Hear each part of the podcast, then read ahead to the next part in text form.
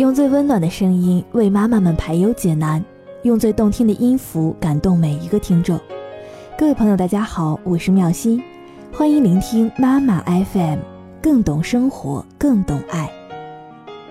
今天要和你分享的文章：孩子爱耍小聪明，妈妈该怎么办？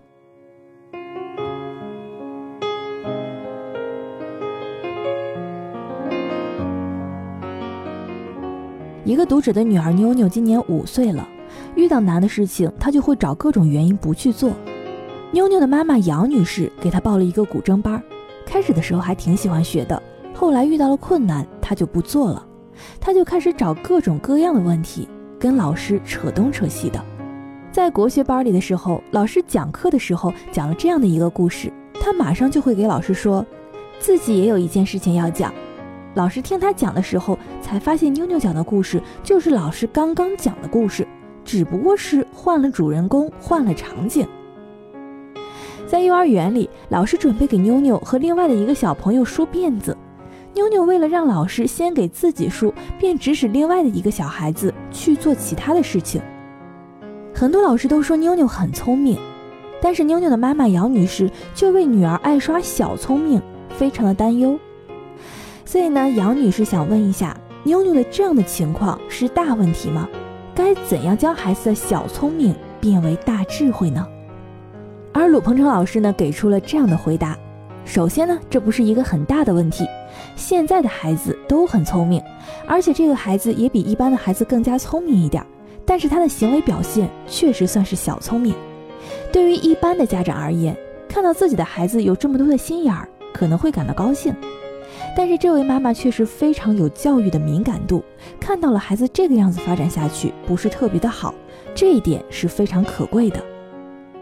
对于这样的问题处理，在我看来有三个层次，就看这位妈妈能认同到哪个层次了。第一个层次就是对孩子的行为不关注，不关注当然也有两个意思，第一个是不对孩子的小聪明表现出来高兴或者是赞赏，以免他更加爱耍小聪明。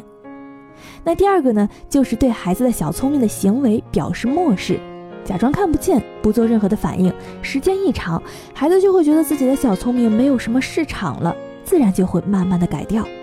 这一点需要周围的人配合。这个层次几乎是所有的家长都会认同接受的。那第二个层次呢？因为这个孩子呀已经五岁了，完全可以听得懂道理，他们已经会思考了。所以说，可以很严肃地告诉孩子，这些行为就是在耍小聪明。耍小聪明的孩子是最让人讨厌的，不要试图以此来赢得周围人的关注。而且，耍小聪明的孩子长大以后都不会有出息的。耍小聪明既伤害别人，更伤害自己。聪明的大脑是父母给的，不是你自己努力得来的。所以说，你要努力去学习与人为善，做到时时处处受人欢迎，这个样子才可以让自己更加富有智慧，以后的路才会越来越平坦，越来越顺利。认同这个层次的家长有较高的明辨反思能力。还有第三个层次就是管教，可以适度的对孩子进行惩戒，比如说用戒尺打手心。我从来不认为孩子不可以打。当然了，不能随便的打，不能经常的打，要事先跟孩子有约定。如果再耍小聪明，就要受到管教惩罚，而不是上来就不问青红皂白的打孩子。所以呢，要跟孩子事先有沟通，知道他们为什么挨打，而不是让他们以后紧紧的记住挨打这件事儿。不能让孩子感觉打他是父母一种发泄情绪的行为。也就是说，打孩子的时候，父母不能失控，要情绪平和，要有理性。也可以换一种惩罚的方式，比如说让他自己去反省，剥夺他一段看动画片的时间。因为打对少数的孩子可能不管用，个性比较强烈的孩子可能会因为体罚反而会更加的叛逆，难以管教。以前受过虐待的孩子也会非常容易排斥管教。对于非常敏感的孩子，也要区别的对待。总之，打要因人因事而异，这个层次包含的内容比较多，细节也是比较多的，但具体的原则是非常明确的。但确实需要家长有高度的教育敏感，才可以认同到这个层次的管教。任何的方法都不是万能的，不会对所有的孩子一用即灵，需要家长多学习、勤思考、讲原则、重实践，从而摸索出符合自己孩子的教育方法。而这些方法管用了，孩子慢慢的就会改变，改变之后，自然就会慢慢的有智慧。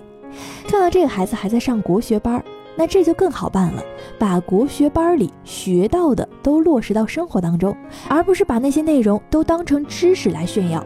比如说呢，在生活当中要落实孝悌、言信、爱众、亲人等等这样的教诲，要给孩子改变的时间，给孩子成长的时间。有智慧的妈妈一定会培养出有智慧的孩子。